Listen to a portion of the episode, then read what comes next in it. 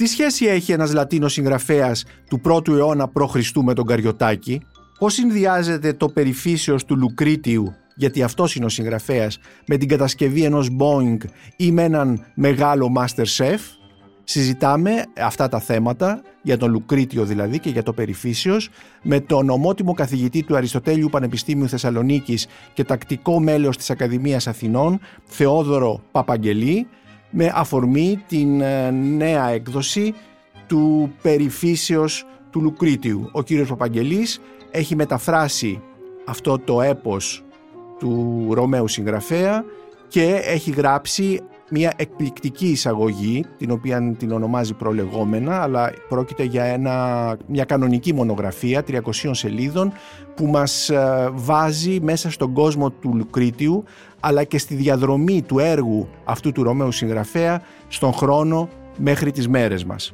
Το βιβλίο Λουκριτίου Περιφύσεως, η κληρονομιά ενός επίμονου Κυπουρού με προλεγόμενα μετάφραση σημειώσεις Θεόδωρου Δέλτα Παπαγγελή κυκλοφορεί από τις εκδόσεις Gutenberg. Είμαι ο Νίκος Μπακουνάκης και είναι ένα ακόμη επεισόδιο της σειράς podcast της LIFO «Βιβλία και συγγραφής». Για να μην χάνετε κανένα επεισόδιο αυτής της σειράς των podcast της LIFO, κάντε εγγραφή στο Spotify, στα Apple Podcasts και στα Google Podcasts. Είναι τα podcast της LIFO. Καλημέρα σας κύριε Παπαγγελή, ευχαριστούμε πάρα πολύ που είστε σε αυτή την, ε, με αυτή την τηλεφωνική επικοινωνία εδώ στο στούντιο της LIFO για να συζητήσουμε για την έκδοση Λουκριτίου Περιφύσεως, η κληρονομιά ενός επίμονου Κυπουρού, ε, την οποία, ε, ένα έργο το οποίο έχετε μεταφράσει και έχετε γράψει την εισαγωγή που όπως είπα στην αναγγελία αυτού του podcast πρόκειται για μια μονογραφία 300 σελίδων συναρπαστικά γραμμένη. Θα μιλήσουμε αργότερα θα ήθελα να μου πείτε αργότερα για το πώς χρησιμοποιείτε τη γλώσσα όταν γράφετε αυτό το εντός εισαγωγικών επιστημονικό κείμενο. Εντός ή εκτός εισαγωγικών δεν έχει σημασία που έχει αυτή την αφηγηματική ποιότητα θα μιλήσουμε λοιπόν γι' αυτό. Ε, μια εισαγωγή η οποία μας βάζει σε έναν συναρπαστικό κόσμο, όχι μόνο της εποχής του συγγραφέα του Λουκρίτιου, αλλά και της τύχης του, των κειμένων του, του κειμένου του, των κειμένων του, στους αιώνες που ακολουθούν μέχρι σήμερα. Τι είναι λοιπόν... Σας καλημερίζω και εγώ κύριε Μπακουνάκη και είμαι έτοιμος να σας ακούσω. Ωραία. Τι είναι τελικά το περιφύσεως; Είναι ένας οδηγός συμπεριφοράς; Τι ακριβώς είναι; Νομίζω ότι σε τελική ανάλυση είναι πράγματι αυτό που είπατε ένας οδηγός συμπεριφοράς. Απλώς ε, προκειμένου ε, ο αναγνώστης αυτού του έπους, διότι περί έπους πρόκειται, να κατανοήσει τον τρόπο με τον οποίο μπορεί να διαγάγει τον βίο του ε, με αταραξία και με σοφία, ο αναγνώστης για να το κατανοήσει αυτό θα πρέπει προηγουμένως να έχει μοιηθεί στα μυστικά της φυσικής, της φυσικής πραγματικότητας του κόσμου. Ακούγεται λίγο περίεργο αυτό σήμερα. Εάν πείτε σε κάποιον ε, ε, σύγχρονο φυσικό ότι οι γνώσεις του περί φυσικής μπορούν να το βοηθήσουν να γίνει καλύτερος άνθρωπος, είναι πιθανό ότι θα σας κοιτάξει με απορία. Ωστόσο, στις φιλοσοφίες αυτές της ε, λεγόμενης ελληνιστικής εποχής, κυρίως στις φιλοσοφίες της Στοάς και του επικουρισμού, του κήπου όπως έχει επικρατήσει να λέγεται, η γνώση της φυσικής πραγματικότητος είναι απαραίτητη προϋπόθεση, αναγκαίος όρος και συνθήκη για να μπορέσει ο άνθρωπος να κάνει σωστή επιλογή βίου. Τι, λέμε, τι εννοούμε όταν λέμε φυσική πραγματικότητα; Λοιπόν, ε, η φυσική πραγματικότητα για τον Λουκρίτιο, ο οποίος είναι ο παδός της ε, επικούριας φιλοσοφίας, είναι η πεποίθηση, η γνώση, ότι ο κόσμος αποτελείται βασικά από δύο πράγματα. Από τα άτομα και το κενό εντός του οποίου τα άτομα κινούνται. Τα άτομα με την έννοια ότι είναι οι μικρότερες μονάδες της ύλης, οι οποίες είναι ατμητές εξού και ο όρος άτομο και είναι οι μόνες οι οποίες είναι άφθαρτες και αιώνιες. Αυτή η σύσταση του κόσμου η ατομική που έχει καταγωγή βέβαια από τις φιλοσοφίες του Λεύκηπου και του Δημόκριτου συνδυάζεται με την πεποίθηση ότι όλα τα υλικά σώματα τα οποία είναι συνθέσεις ατόμων υπόκεινται στη φθορά. Υλικό σώμα είναι και ο άνθρωπος ως σώμα και ως ψυχή, συνεπώς ο άνθρωπος είναι φθαρτό όν και η ψυχή του επίσης είναι φθαρτή. Επομένως δεν υπάρχει μεταθάνατον ζωή στον ε, Λουκρίτιο. Όχι και ο Λουκρίτιος ε, ξοδεύει πάρα πολλούς ε, στίχους για να διασαλπίσει ακριβώς αυτό το μήνυμα. Η ζωή που ζούμε είναι αυτή που ζούμε εδώ, δεν υπάρχει μεταθανάτια συνέχεια, δεν υπάρχει τίποτε πέραν από τη γραμμή του θανάτου. Γι' αυτό και σε αντίθεση ίσως ε, με τη χριστιανική ελπίδα και προσδοκία μιας μέλουσας ζωής, ο Επίκουρος και φυσικά ως μαθητής του όλου Κρήτιος επιμένουν ότι πρέπει να ζήσουμε με τον καλύτερο δυνατό τρόπο τη ζωή που μας δίδεται εδώ. Τώρα. Το εδώ και τώρα δηλαδή. Το εδώ και τώρα. Το εδώ και τώρα. Και στον κήπο Α... μας. Ε, ο κήπος είναι μια εξαιρετική ιστορία. Ξέρετε, ο, ο Επίκορος ήταν μεν γεννημένος στην Αθήνα, αλλά οι γονείς του είχαν μετακομίσει για ένα διάστημα στη Σάμο. Ε, επέστρεψε στην Αθήνα σε όριμη ηλικία, ε, σε μια εποχή όπου ε, είχε αρχίσει να οργανώνεται, το οργανώνεται βέβαια είναι μάλλον αναχρονισμός και η φιλοσοφία της Στοάς. Ο Επίκουρος επέλεξε ένα σημείο έξω από τα τείχη της Αθήνας, κάνοντας ένα είδος αν θέλετε σημειολογικής επιλογής, για να δείξει ότι η φιλοσοφία του ε, δεν αφορά τα πολιτικά πράγματα, όπως τα αφορούσε βέβαια σε κάποιο βαθμό η Στοά και κυρίως η φιλοσοφία του Πλάτωνα και του Αριστοτέλη, η οποία έχει στο επίκεντρό της την πολιτεία, την ζωή εν την πολιτεία κλπ. Γι' αυτό και ο κήπος ε, είναι σε κάποιο βαθμό ή σε μεγάλο βαθμό απολυτικός. Είναι μια φιλοσοφία ιδιώτευσης. Μάλιστα. Μια φιλοσοφία απόσυρσης σε ένα χώρο αυστηρής ιδιώτευσης. Στον κήπο αυτόν ε, υπήρχαν ε, μαθητές του Επίκουρου οι οποίοι μάλιστα μέναν μόνιμα ε, στις εγκαταστάσεις ε, με τον Επίκουρο να είναι ο καθηγεμόν όπως ονόμαζε τον εαυτό του κάτι αντίστοιχο με το καθηγητής ε, και να είναι ο κεντρικός γκουρού της όλης υπόθεσης. Δηλαδή αν θέλαμε να κάνουμε μία μεταφορά στο σήμερα θα λέγαμε ότι αυτός ο κόσμος του κήπου, του απολυτικού κήπου του φυσικού κήπου μοιάζει με τι, με, βουδιστικ... με γιόγκα, με ομάδες...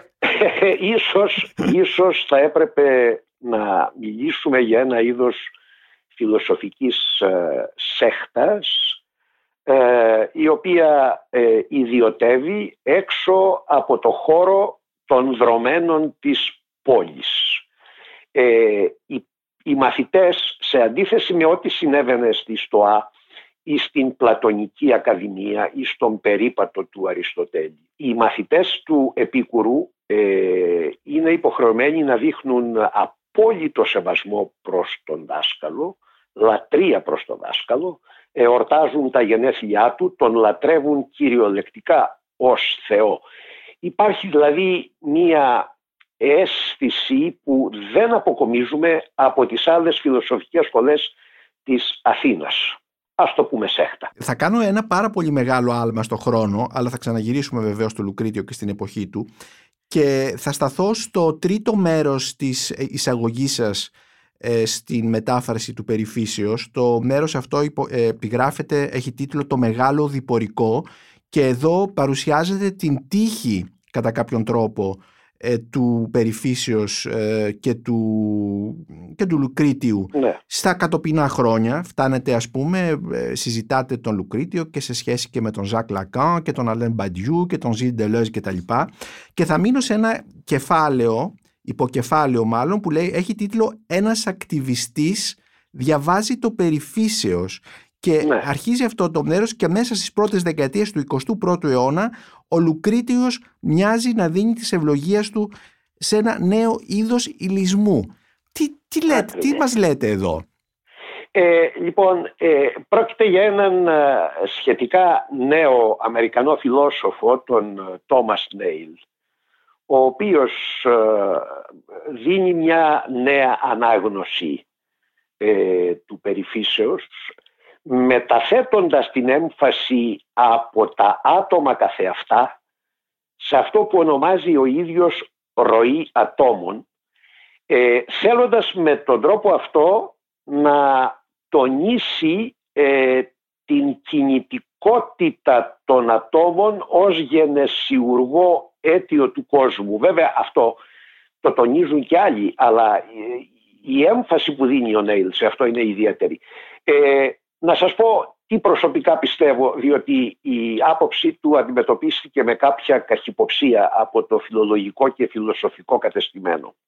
Εγώ πιστεύω ότι ο, ο Νέιλ ε, προσπαθώντας ε, να δώσει ε, ένα είδος ε, επιστημονικής εγκυρότητας στις ε, γενικότερες φιλοσοφικές του απόψεις οι οποίες έχουν να κάνουν με την αντίληψή του ότι στις αρχές του 21ου αιώνα ε, τα πράγματα έχουν αποκτήσει μια μεγάλη κινητικότητα, μια ρευστότητα, οι μεταναστευτικές ροές, οι ρευστές ταυτότητές μας ε, επικαλείται αυτή την αρχή της ρευστότητας των ατόμων στο Λουκρίτιο για να επενδύσει με αυτόν τον τρόπο ιδέες καθαρά κοινωνικοπολιτικές. Αυτό αντιμετωπίστηκε με, όπως σας είπα προηγουμένως, με κάποια δυσπιστία βεβαίως από τους αυστηρότερους φιλολόγους αλλά και από τους φιλοσόφους. Πάντως ε, ο Νέιλ ε, είναι άλλη μια περίπτωση χρήσης και εν μέρη κατάχρησης του Λουκρίτιου ε, για την προβολή απόψεων οι οποίες ε, θα πρέπει να ομολογήσουμε δεν έχουν τόσο άμεση σχέση με τις αρχικές προθέσεις ε, του Ρωμαίου ποιητή. Ε, πάντως ε, αυτό που μας λέτε είναι πάρα πολύ ενδιαφέρον γιατί δείχνει πως ε, ένας αρχαίος, ένας Ρωμαίος ποιητής ε, και ένα τόσο παλιό κείμενο 2.000 ετών ε, μπορεί να αξιοποιηθεί εντός εισαγωγικών στις μέρες μας ακόμη και για το σχολιασμό κοινωνικών φαινομένων όπως είπατε είναι οι μεταναστευτικές ροές. Και από ό,τι βλέπω στο, στην εισαγωγή σας πρόκειται για το βιβλίο του Νέιλ «Λουκρίτιος, μια οντολογία της κίνησης» που εκδόθηκε το 2018. Και μας, υπόσχεται, μας υποσχέθηκε, αλλά δεν νομίζω ότι κράτησε προς το παρόν την υπόσχεσή του, ότι μέσα στο 2020 θα ακολουθήσει άλλος τόμος, αλλά δεν έχω αντιληφθεί Ένα ακόμα. sequel όπως λέτε. Ένα sequel. Ένα, ένα sequel.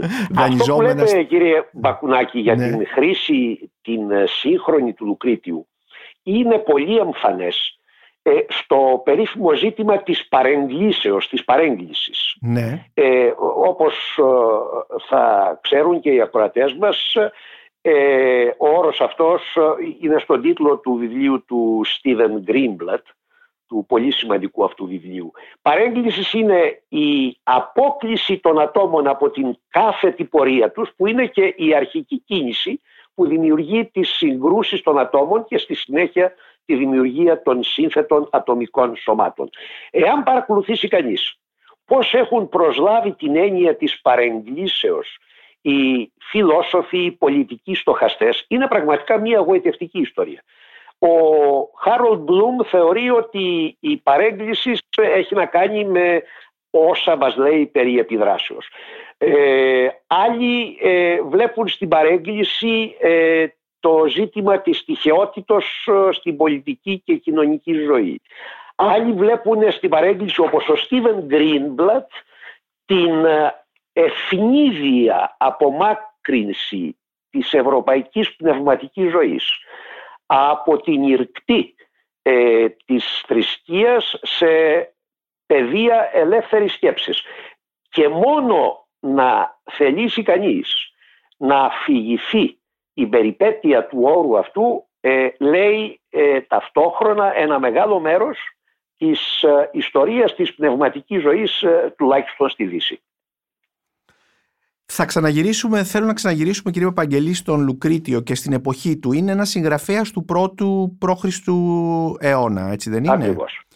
Ε, και ζει, στην, ε, ζει, στη Ρώμη, ζει στη Ρώμη και πώς έρχεται σε επαφή με, τον, με το έργο του, του Επίκουρου; Ε, θυμίζω στους ακροατές ότι έχουμε το περιφύσιος του Επίκουρου επίσης, έτσι δεν είναι; Βεβαίως ε, είχαμε ένα πολύτομο έργο 37 τόμων από τον Επίκουρο το οποίο το έχουμε χάσει όμως. Ναι, είναι το κεντρικό φιλοσοφικό έργο του, ε. Είναι το κεντρικό φιλοσοφικό έργο του. Ναι. Ωστόσο την εποχή του Λουκρίτιου στην περιοχή της ε, Νεαπόλεως υπάρχει οργανωμένη παρέα, κομπανία επικουρίων, Ρωμαίων επικουρίων ε, στην οποία ε, νομίζω ότι τον, ε, τον ταμπουρά τον βαράει ένας Έλληνας, ο Φιλόδημος, ο οποίος έφυγε από την Αθήνα πιθανότατα με μερικούς τόμους του περιφύσεως του Επικούρου και εγκαταστάθηκε σε αυτή την περιοχή της Ιταλίας. Ο Φιλόδημος, συγγνώμη, ο Φιλόδημος είναι ο ίδιος που τον βλέπουμε σε έναν πλατωνικό διάλογο; Όχι. Όχι είναι ναι. άλλος φιλόδημος αυτός ε, από τα γάδαρα της ε, Συρίας μεταγενέστερος. Μάλιστα. Είναι και ποιητής ταυτόχρονα. Αυτός λοιπόν οργανώνει εκεί ένα κύκλο ε, επικούριο και μάλιστα ο κύκλος αυτός στεγάζεται στην περίφημη βίλα των Παπύρων στην Ηράκλεια. Μάλιστα. Ο Βεζούβιος εκρήγνεται στις 25 Αυγούστου του 79 μετά Χριστόν και μαζί με όλα τα υπόλοιπα φάβει κάτω από την πυρακτωμένη στάχτη του και την βίλα των ε, Επικουρίων όπου αιώνες αργότερα οι αρχαιολόγοι ανακαλύπτουν ένα δωμάτιο με απανθρακωμένους παπύρους. Στην αρχή οι εργάτες οι οποίοι βρήκαν τους παπύρους αυτούς τους χρησιμοποίησαν για να ανάψουν τα φτωχικά τζάκια τους στα σπίτια τους. Μετά ο κόσμος, οι, οι, οι, διάφοροι που μπήκαν μέσα αρχαιολόγοι ε, ε, ανακάλυψαν ότι αυτοί οι πάπυροι περιέχουν ένα κείμενο. Ήταν διάφορα κείμενα αλλά κυρίως υπήρχε εκεί το κείμενο του περιφύσεως του Επικούρου. Κατέστρεψαν αρχικά αρκετούς παπύρους Τώρα με νέες τεχνικές προσπαθούμε να διαβάσουμε ό,τι απέμεινε. Λοιπόν, ο Λουκρίτιος είναι πολύ πιθανό ότι και στη Ρώμη είχε επαφές με επικουρίους, αλλά ίσως να ταξίδεψε και προς την Νάπολη, όπου βέβαια ε, ήταν, ε, αυτό που έτσι, σφικοφολιά των επικουρίων. Έτσι. Γενικότερα θα Και τώρα νομίζω ότι η Νάπολη και η σημερινή Νάπολη για έναν επισκέπτη μοιάζει πολύ επικούρια πόλη. Ε, είναι, ε, πώς θα το ναι. κάνουμε, είναι, είναι η περιοχή η οποία είναι ε, τόσο ειδονική. Βέβαια, εγώ ναι. έχω στο ίδιο την Τοσκάνη, αλλά η Νάπολη έχει μια ιδιαίτερη ποιότητα. Είναι μια ειδονική περιοχή που τέριαζε πάρα πολύ στον ειδονισμό του Επίκουρου, αν και ο ειδονισμός του Επίκουρου έχει παρεξηγηθεί βέβαια, αυτό είναι άλλο θέμα. Ναι, θα ήθελα να μιλήσουμε λίγο μετά γι' αυτό. Ναι. Ε, το στάτους ε, του Λουκρίτιου εκείνη την εποχή, τι, ποιο ήταν, ήταν αναγνωρισμένος, ήταν στη, στο προσκήνιο εντός εισαγωγικών της δημόσιας ζωής, ε, τι, πώς, ποιο ακριβώς ήταν; Ε, Ξέρετε ότι για τους περισσότερους ε, αρχαίους ε, συγγραφείς, ποιητές, φιλοσόφους δεν έχουμε και πολλές ε, πληροφορίες βιογραφικού τύπου αλλά ο Λουκρίτιος πρέπει να ήταν μια ιδιάζουσα περίπτωση. Ήταν άνθρωπος μονήρης, κατά πάσα πιθανότητα, αποτραβηγμένος, ποτέ δεν, δεν έχουμε καμία πληροφορία ότι αναδείχθηκε στην πολιτική ζωή, ότι είχε σχέση με την ρωμαϊκή ελίτ όπως είχαν άλλοι πολύ μεγάλοι Ρωμαίοι ποιητές. Ε, ένας κοσμοκαλόγερος πρέπει να ήταν κύριε mm ο οποίος αφιέρωσε τη σύντομη ζωή του ε, στη μελέτη της επικούριας φιλοσοφίας στην λατρεία του Επίκουρου και στη συνέχεια στην συγγραφή αυτού του έπους των 7.000 περίπου 400 στίχων. Θα σας κάνω τώρα μια ερώτηση η οποία δεν είναι δική μου, είναι δική σας. Τι το θες το Λουκρίτιο γενώσιμο όταν έχεις το αυθεντικό επικούριο σκεύασμα; Λοιπόν, ε, ε, σας έδωσα το σκηνή με το οποίο θέλετε να με κρεμάσετε, εντάξει. λοιπόν, δεν είναι ακριβώς όμως έτσι τα πράγματα, παρά την ερώτηση, ε, δεν έχουμε ε, τον Επίκουρο, ε, όλα τα έργα του Επικούρου σε άμεση παράδοση. Έχουμε κάποιες επιστολές που έχει γράψει ο Επίκουρος σε φίλους του, μάλιστα δύο-τρεις από αυτές αμφισβητούνται ως προς τη γνησιότητά τους. Συνεπώς, στην περίπτωση αυτή, το γενώσιμο, το ρωμαϊκό γενώσιμο, ε, έχει ιδιότητες που δεν έχει το γνήσιο φάρμακο το οποίο δυστυχώς δεν το έχουμε ολόκληρο. Ε, γι' αυτό και ε, αυτό το οποίο τονίζω στο βιβλίο είναι ότι η νεωτερικότητα, η Ευρώπη από το Μεσαίωνα και μετά, ναι. Τον επικουρισμό τον διδάχθηκε κυρίως διαβάζοντας ε, τον ε, Λουκρίτιο. Στην περίπτωση αυτή το γενώσιμο απεδείχθη πολύ πιο θεραπευτικό και δραματικό και εντυπωσιακό από το γνήσιο φάρμακο. Από το γνήσιο φάρμακο, μάλιστα. Ε, κάτι που συμβαίνει και στις μέρες μας με, γενώσιμα που κυκλοφορούν ε, για άλλου τύπου ασθένειες. Ναι, ναι, αλλά ξέρετε μια και μου κάνατε αυτή την ερώτηση. Ναι. Βρίσκω δράτω με τις ευκαιρίες όπως έλεγε η παδέα σύνταξη να σας πω ότι γενικότερα στην ελληνική εκπαίδευση και στην ελληνική εκπαιδευτική ιδεολογία αρχής γενομένης ήδη από τον 19ο αιώνα. Όλοι οι Ρωμαίοι συγγραφές, συγγραφείς και ποιητές θεωρούνται γενώσιμα ως προς το αυθεντικό ελληνικό. Ναι, ναι. Και η τέχνη, και η τέχνη, όπως και η τέχνη. Και, ναι, και ναι, η ναι. τέχνη, έτσι. Ναι, ναι, ναι Ακριβώς. Ναι. Ναι. Ε, το οποίο είναι... άστοχο βέβαια και μας έχει εμποδίσει να δούμε πολλά πράγματα, αλλά αυτό είναι άλλη ιστορία. Γιατί ίσως ε, αυτή είναι μια δική μου αίσθηση ως αναγνώστη ε, και ως ίσως ένας από τους τελευταίους μαθητές της ελληνικής εκπαίδευσης που στο γυμνάσιο διδάχτηκε τα λατινικά ε, ότι ναι. είναι πιο κοντά η Λατίνη σε εμάς στην αντίληψή μας και στην ε, η Λατίνη συγγραφή η Ρωμαίοι γενικότερα από ό,τι ναι. θα λέγαμε η κλασική δεν ξέρω αν αυτή είναι δική μου αίσθηση Κοιτάξτε, ε, αυτό που είναι βέβαιο ε, στην η εκπαιδευτική μας ιδεολογία ε, ακολουθώντας βεβαίως πρότυπα ευρωπαϊκά. Ε, ταύτισε σχεδόν συνολικά την αρχαιότητα με την κλασική περίοδο, τον 5ο αιωνα την κλασική Αθήνα συγκεκριμένα.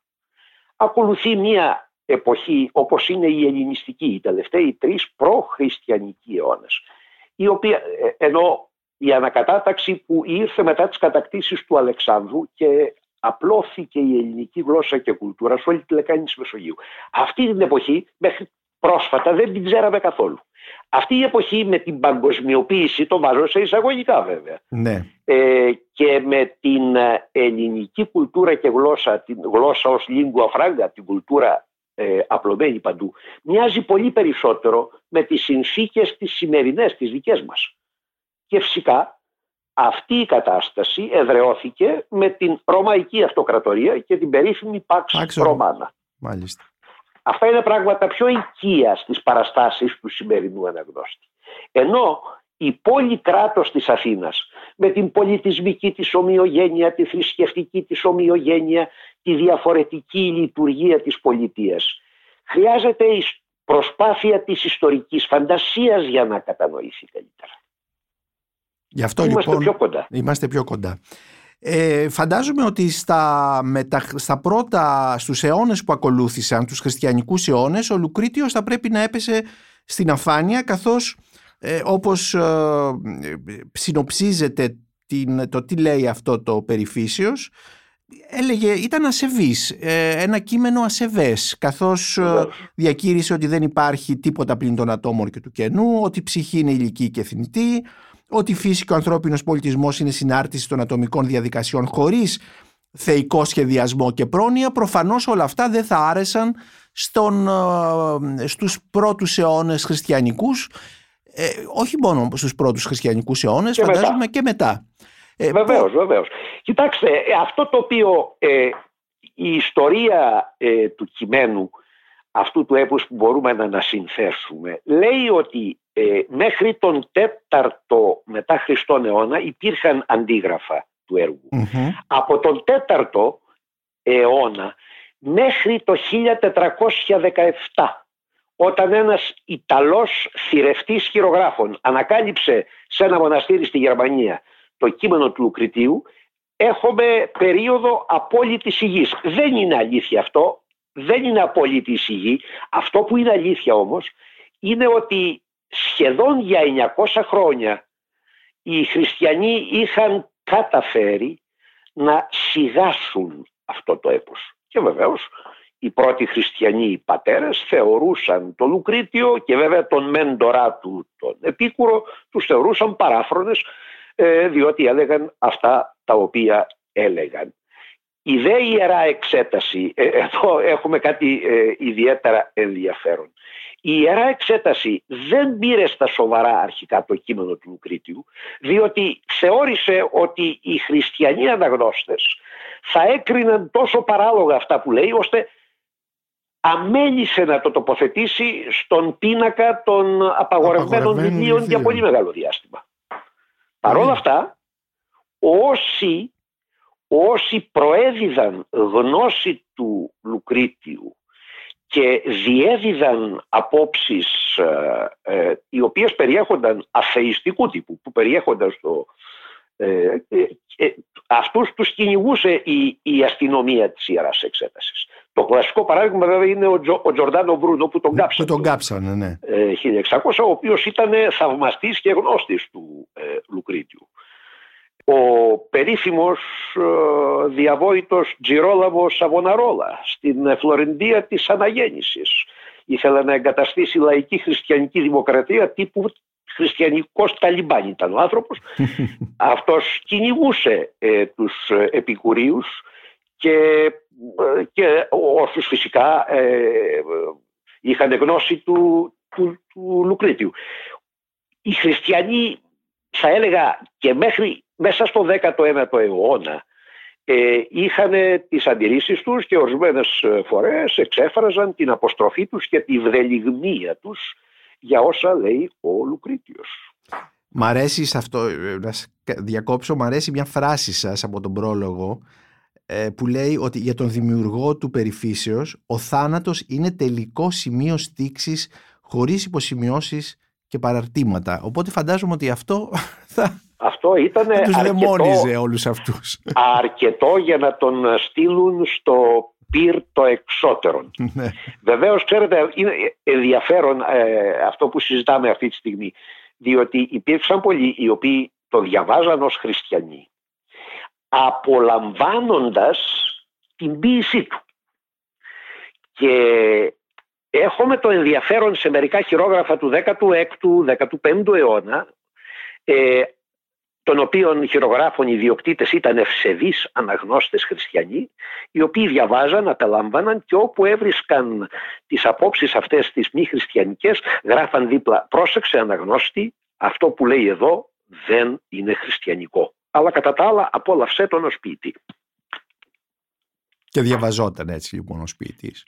Και διαβαζόταν γιατί είναι πολύ μεγάλη ποιήση, είναι ε, κατά την άποψή μου ένας από τους τρεις μεγιστάνες της ε, ρωμαϊκής ποιήσης.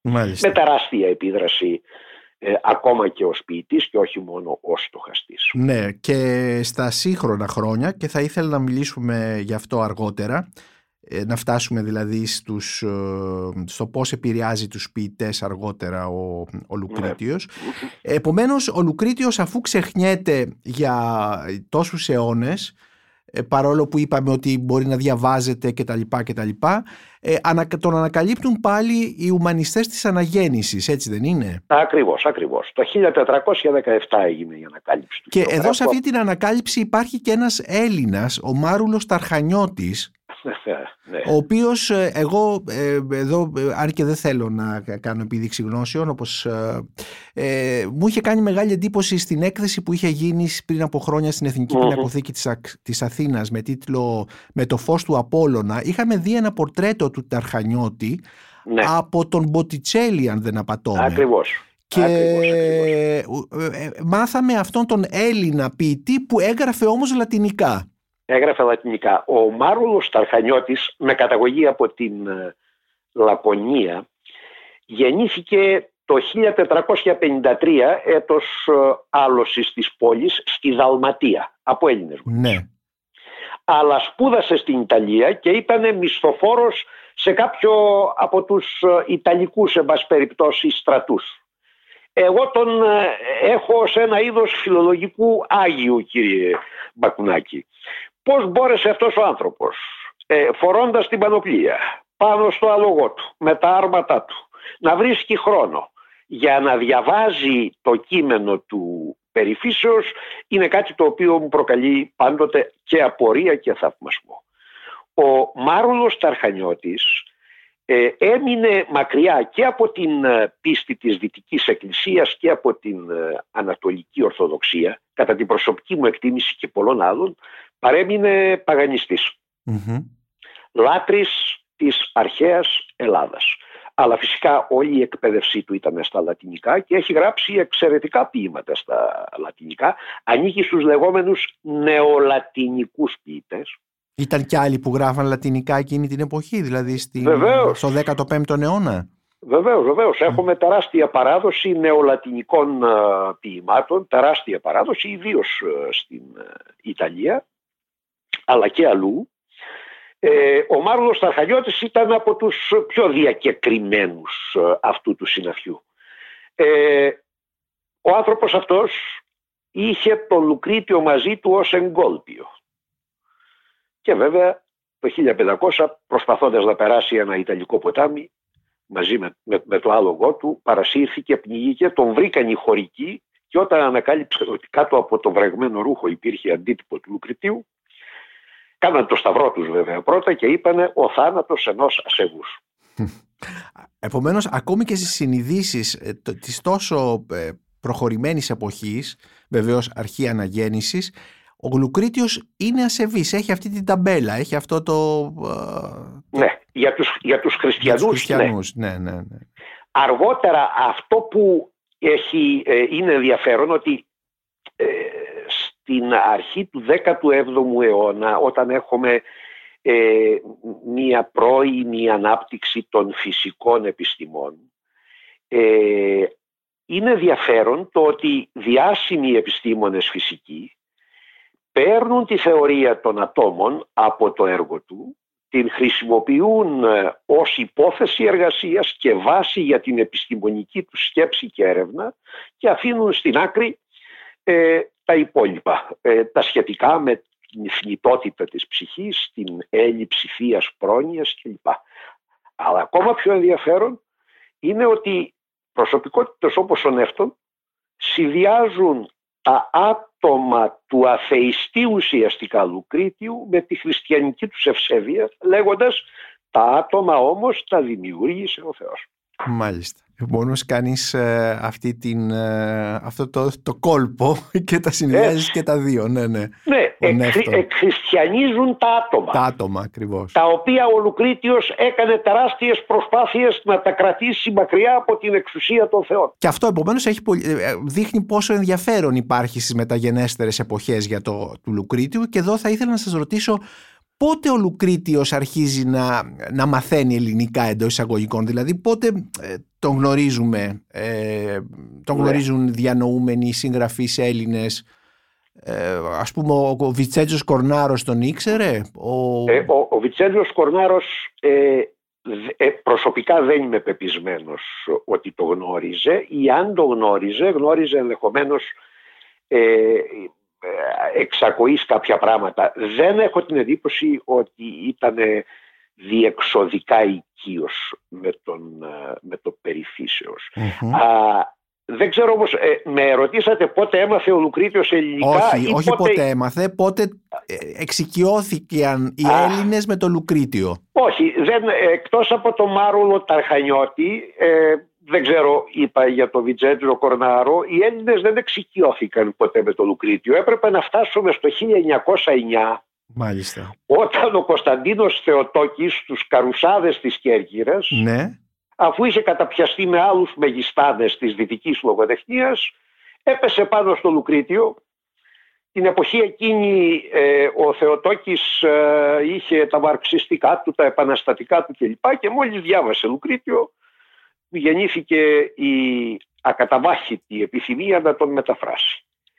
Τον μετέφρασε, αλλά για να καταλάβουμε τι σημαίνει ένας Λατίνος ποιητής στην ελληνική ατμόσφαιρα, στις ελληνικές συντεταγμένες, ε, λέω ότι η μετάφραση ουδέποτε έγινε γνωστή παρά μόνο το 1986.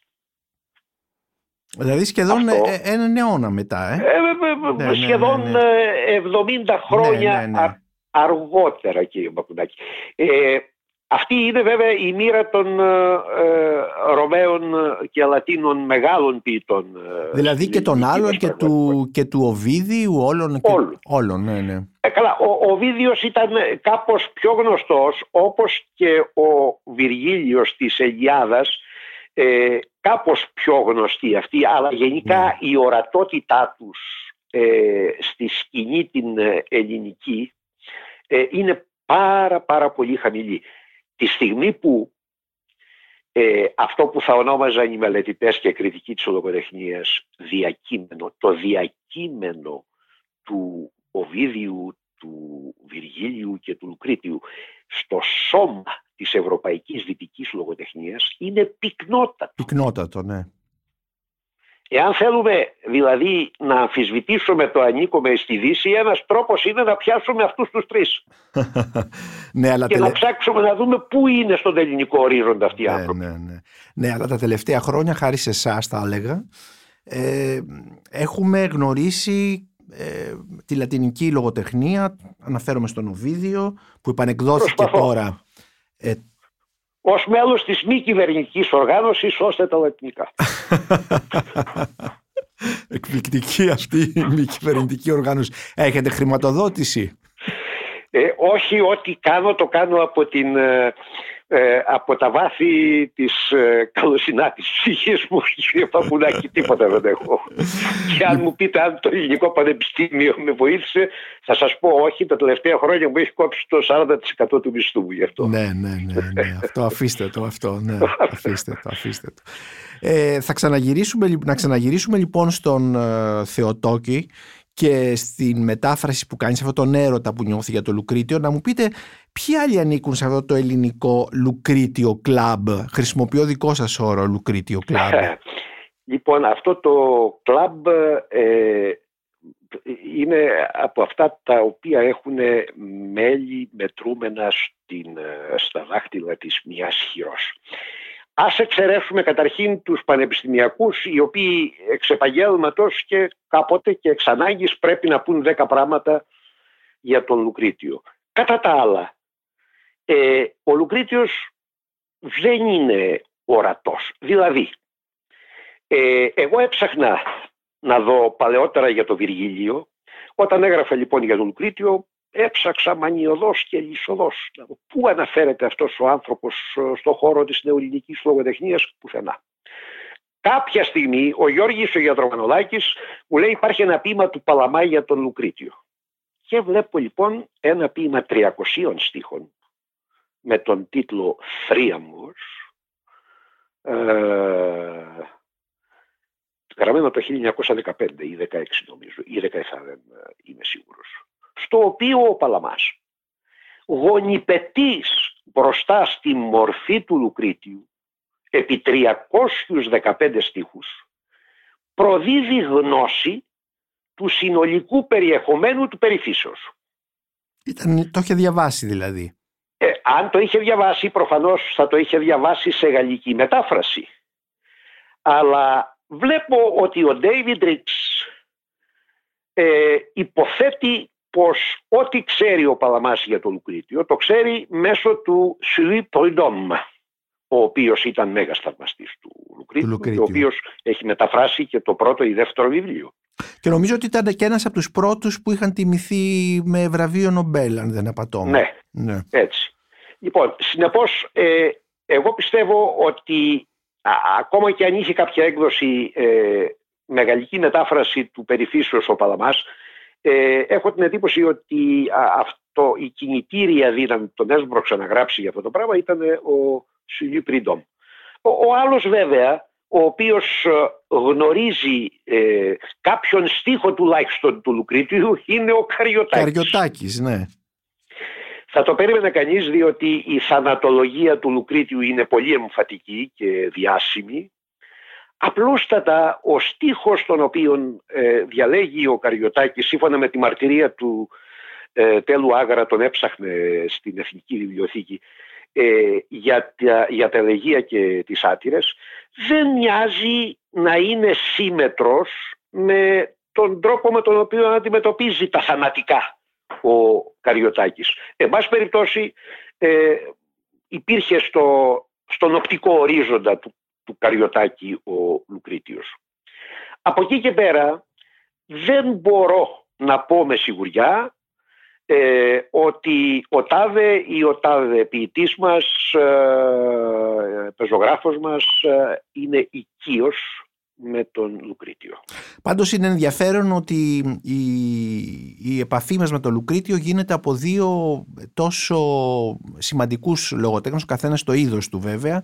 Ναι. Ο Θεοτόκης, ο οποίος είναι ένας, θα λέγαμε, εκφραστής ε, του νατουραλισμού, του ρεαλισμού ναι. της, ε, λόγω, στην πεζογραφία της εποχής ε, και ο Κωστής Παλαμάς και ο ποιητής Κωστής πολυγραφότατος βέβαια και με μεγάλο ναι. αναγνωστικό background το ξέρουμε δηλαδή αυτό Έτσι. Ε, και αυτό λοιπόν νομίζω ότι για τους σημερινούς αναγνώστες του Λουκρίτιου έχει ενδιαφέρον γιατί δείχνει αυτή την ε, γενεαλογία έστω και αν το Λουκρίτιο τον ανακαλύπτουμε για του Θεοτόκη και του Παλαμά πολύ πρόσφατα, μόλις έναν, σχεδόν ναι. έναν αιώνα, ένα και, έναν αιώνα και κάτι. Ναι, έτσι είναι και θα έλεγα ότι ε, αν συγκρίνω την πρόσληψη και την οικειότητα που έχει το ελληνικό αναγνωστικό κοινό με άλλους Ρωμαίους ποιητές, κυρίως τον Οβίδιο και τον Βυργίλιο, ο Λουκρίτιος είναι πιο χαμηλά, αλλά ίσως να έχει ανατείλει μια άλλη εποχή, δεδομένου ότι αυτή τη στιγμή είναι τόσο επίκαιρος στα θέματα που θίγει όσο κανένας άλλος ε, ε, είτε Έλληνας είτε Ρωμαίος ποιητής, ποιητής της αρχαιότητας. Στην ε, εισαγωγή σας, στα προλεγόμενα, που όπως είπα είναι μία μονογραφία για το Λουκρίτιο 300 σελίδων, ο αναγνώστης θα, θα ενθουσιαστεί με τον τρόπο που γράφετε και με τον τρόπο που αφηγείστε.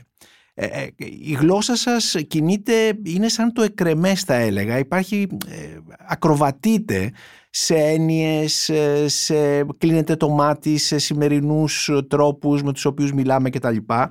Ε, έχω σημειώσει και μόνο τίτλους κεφαλαίων όπως «Ο Θείος Μαρκίσιος και ο Master Chef». Ε, πώς κατασκευάζεται ένα Boeing 747 ένας ακτιβιστής διαβάζει το περιφύσεως, ήδη το είπα, ούτε βελανίδια ούτε haute cuisine ή ειδονιζόμεθα γάρ με τευτελείας, μακριά από το αγριεμένο πλήθος. Ε, ναι. Ε, εδώ αυτό είναι, θέλει και μία τόλμη γιατί υπάρχει αντίληψη που την έχουν εκφράσει και πολλοί συναδελφοί σας από το Πανεπιστήμιο παλιότερα ότι ένα επιστημονικό κείμενο πρέπει να είναι ας μου επιτραπεί να πω τη λέξη, να, είναι, να έχει περάσει από αποστήρωση κατά κάποιο τρόπο. Ε, α, ακριβώς λόγω αυτής της αποστήρωσης οι φοιτητές των τμήματων ε, φιλολογίας, κυρίως των, ε, οι φοιτητές ε, στα αρχαιογνωστικά τμήματα, νιώθουν και αυτοί αποστηρωμένοι και απεξηραμένοι. Μάλιστα. δηλαδή δεν παίρνουν παράδειγμα από δασκάλους τους σαν Όχι και αν συνεχιστεί αυτή η ναι. περίοδος της ε, ξηρασίας ε, κύριε Μπακουνάκη θα έχουμε wasteland στο χώρο της αρχαιογνωσίας σε λίγο. Μάλιστα. Αυτό το οποίο λέω ε, και το έχω πει πολλές φορές δεν ξέρω αν κάποιοι το παρερμηνεύουν ε, είναι ότι από την εκπαίδευσή μας ε, και από την αρχαιογνωσία μας λείπει αυτό το, οι Εγγλέζοι το λένε the light touch, αυτό το ελαφρύ άνοιγμα με λίγη ηρωνία και χιούμορ που κάνει ναι. τα πράγματα πάντοτε χωρίς να προδίδει τη σοβαρότητά τους, κάνει τα πράγματα πιο ευληπτά. Ε, για ποιο λόγο πρέπει κανείς να γράψει μία μελέτη ερμηνευτική αρχαιογνωστικού τύπου; Όπου θα υπάρχει αυτός ο γνωστός παλαιός στόμφος, ήταν, αυτός ο στόμφος χαρακτήριζε τις μελέτες των καθηγητών του Πανεπιστημίου της Αθήνας που είναι και παλαιότερο βέβαια της Θεσσαλονίκης. Η Θεσσαλονίκη ταυτισμένη με το δημοτικισμό δεν είχε τέτοια περίοδο. Όπου έχετε μία ε, μεγαληγορία και μεγαλοστομία ε, η οποία κουράζει ε, μετά την πρώτη παράγραφο και η οποία δεν λέει και τίποτε στο κάτω-κάτω. Τώρα, είπατε για τους τίτλους. Ε, ναι, χρειάζεται κάποια τόλμη. Και το κάνω πολλές φορές πιστεύοντας ότι πίσω από την τόλμη, σύμφωνα με το παλαιό εκείνο Σύριαλ, υπάρχει και λίγη γοητεία. Ε, και ότι οι άνθρωποι ε, δεν θα παρεξηγήσουν το πώς κατασκευάζεται ένα Boeing 747 όταν διαβάσουν το περιεχόμενο της σχετικής ε, ενότητας. Άλλωστε, επιτρέψτε μου να σας πω ότι αυτό το είδος προσέγγισης, το οποίο πια είναι ρουτίνα κυρίως στον αγγλοσαξονικό κόσμο, δευτερευόντως και στο γαλλόφωνο κόσμο και στον Ιταλικό και στον Ιταλόφωνο, αυτό το είδος προσέγγισης είναι ρουτίνα έξω. Εμείς από την άποψη αυτή είμαστε με χρονοκαθυστέρηση. Ναι, ας ελπίσουμε ότι θα τελειώσει αυτή ας το ελπίσουμε. η πραγματικότητα. Ε, ας μου επιτραπεί να διαβάσω ε, δύο-τρεις στίχους από το πέμπτο βιβλίο, αν δεν απατώμε, που αναφέρεται στη γεύση και που τους ναι. παραθέτεται στο, στο, στο, στο μικρό υποκεφάλι ο Θείος Μαρκίσιος και ο Μάστερ Σεφ. Ναι, είναι για τον Ζάμα Μπριγιά Σαβαράν αυτό. Ναι, ναι, και για την ναι. ε, φυσιολογία της γεύσης το βιβλίο αυτό. Ναι, ναι. Που, λέει, που λένε οι στίχοι του Λουκρίτιου «Μέσα στο στόμα νιώθουμε αρχικά τη γεύση, όταν μασώντας την τροφή μας, τους γευστικούς της βγάζουμε χυμούς, σαν χέρι που πιέζοντας στραγγίζει σφουγγάρι κορεσμένο από νερό». Ναι. Εδώ καταλαβαίνουμε γιατί τον Λουκρίτιο παρότι ήταν όπως είπαμε μασεβής και τα λοιπά τον διάβαζαν σαν ποιητή και, και, και αργότερα. Μόλον ότι εδώ αυτή η στίχη ε, τους χαρακτηρίζεται και σαν soft porn μπορώ να πω έτσι. Δεν είναι αν θεωρήσουμε ότι η γεύση έχει και μία ιδιαίτερα έτσι όπως την, την παρακολουθούμε εντός εισαγωγικών εδώ έχει και ε, μια σεξουαλική αν θέλετε πλευρά. Αυτό είναι κάτι το οποίο αυτή. αυτή, είναι η ιδέα που μου βάζετε τώρα στο μυαλό μου γιατί εγώ την ναι. έκφραση soft porn τη χρησιμοποίησα για το σημείο εκείνο όπου ο Λουκρίτιος περιγράφει την ερωτική πράξη. Ναι.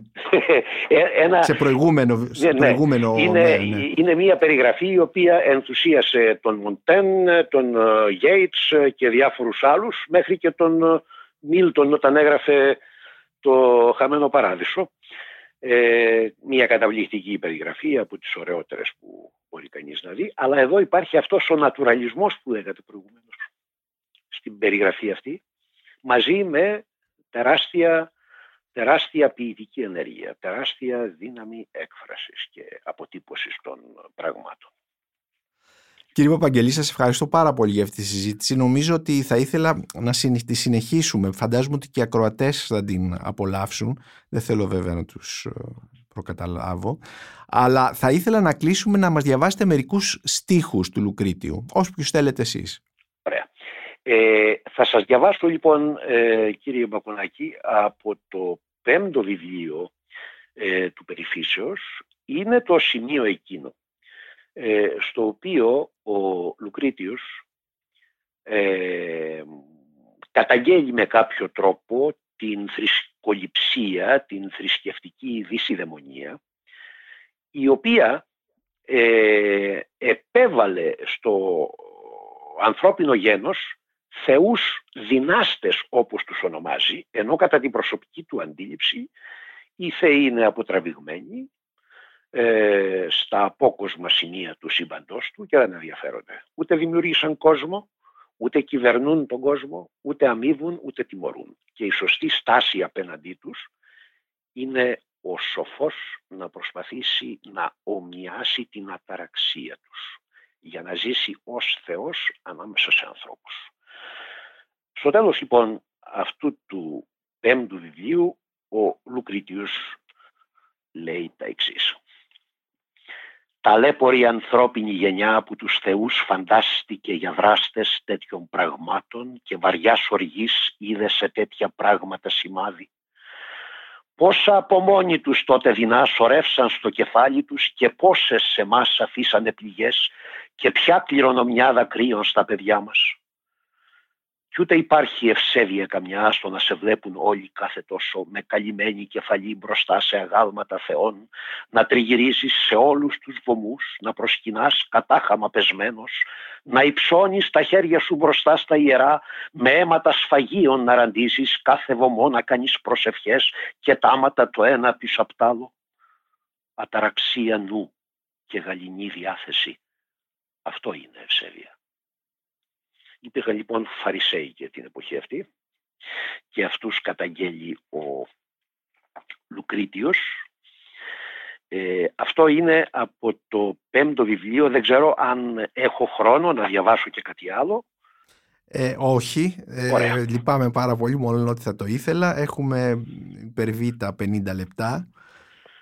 Κύριε Θεόδωρο Παπαγγελή, σας ευχαριστώ πάρα πολύ για αυτή τη συζήτηση και την απαγγελία. Εγώ σας ευχαριστώ πολύ κύριε Μπακουνάκη. Να είστε καλά. Γεια σας. Γεια σας. Είμαι ο Νίκος Μπακουνάκης και ήταν ένα ακόμη επεισόδιο της σειράς podcast της LIFO βιβλίο και συγγραφής με καλεσμένον τον καθηγητή και τακτικό μέλος Ακαδημίας Αθηνών Θεόδωρο Παπαγγελή για την έκδοση Λουκριτίου Περιφύσεως η κληρονομιά ενός επίμονου Κυπουρού που κυκλοφορεί από τις εκδόσεις Gutenberg. Θυμίζω ότι από τις εκδόσεις Μετέχμιο κυκλοφορεί ένα ακόμη αριστούργημα της λατινικής φιλολογίας το Οβιδίου, η τέχνη και τα αντίδοτα του έρωτα σε εισαγωγή, μετάφραση και επίμετρο του Θεόδωρου Παπαγγελή.